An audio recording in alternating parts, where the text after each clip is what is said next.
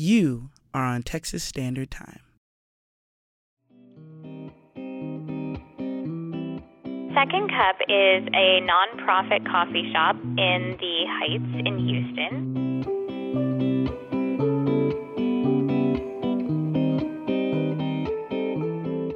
Year, we actually started a program of our own. It's called Brazen Table.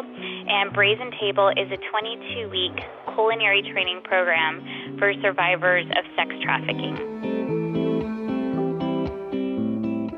the culinary training part of it was a combination of classroom teaching and then also in the kitchen training. And so some of our participants came never having cooked a meal from scratch before, and um, they all, at the end of it, took their Serve Safe test, and so they all passed.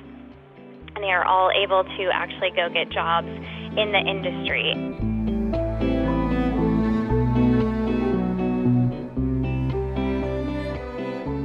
Most of them were all um, trafficked here in the United States, but everyone's background is different. You know, sometimes people are trafficked by family members.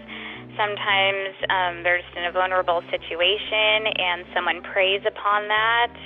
One of the things that we've learned is for women to completely, not just women, men too, to get completely out of being trafficked, they actually have to find meaningful work. This is what we can do as a shop to help others um, actually become independent and, you know, just have meaningful work at the end of the day.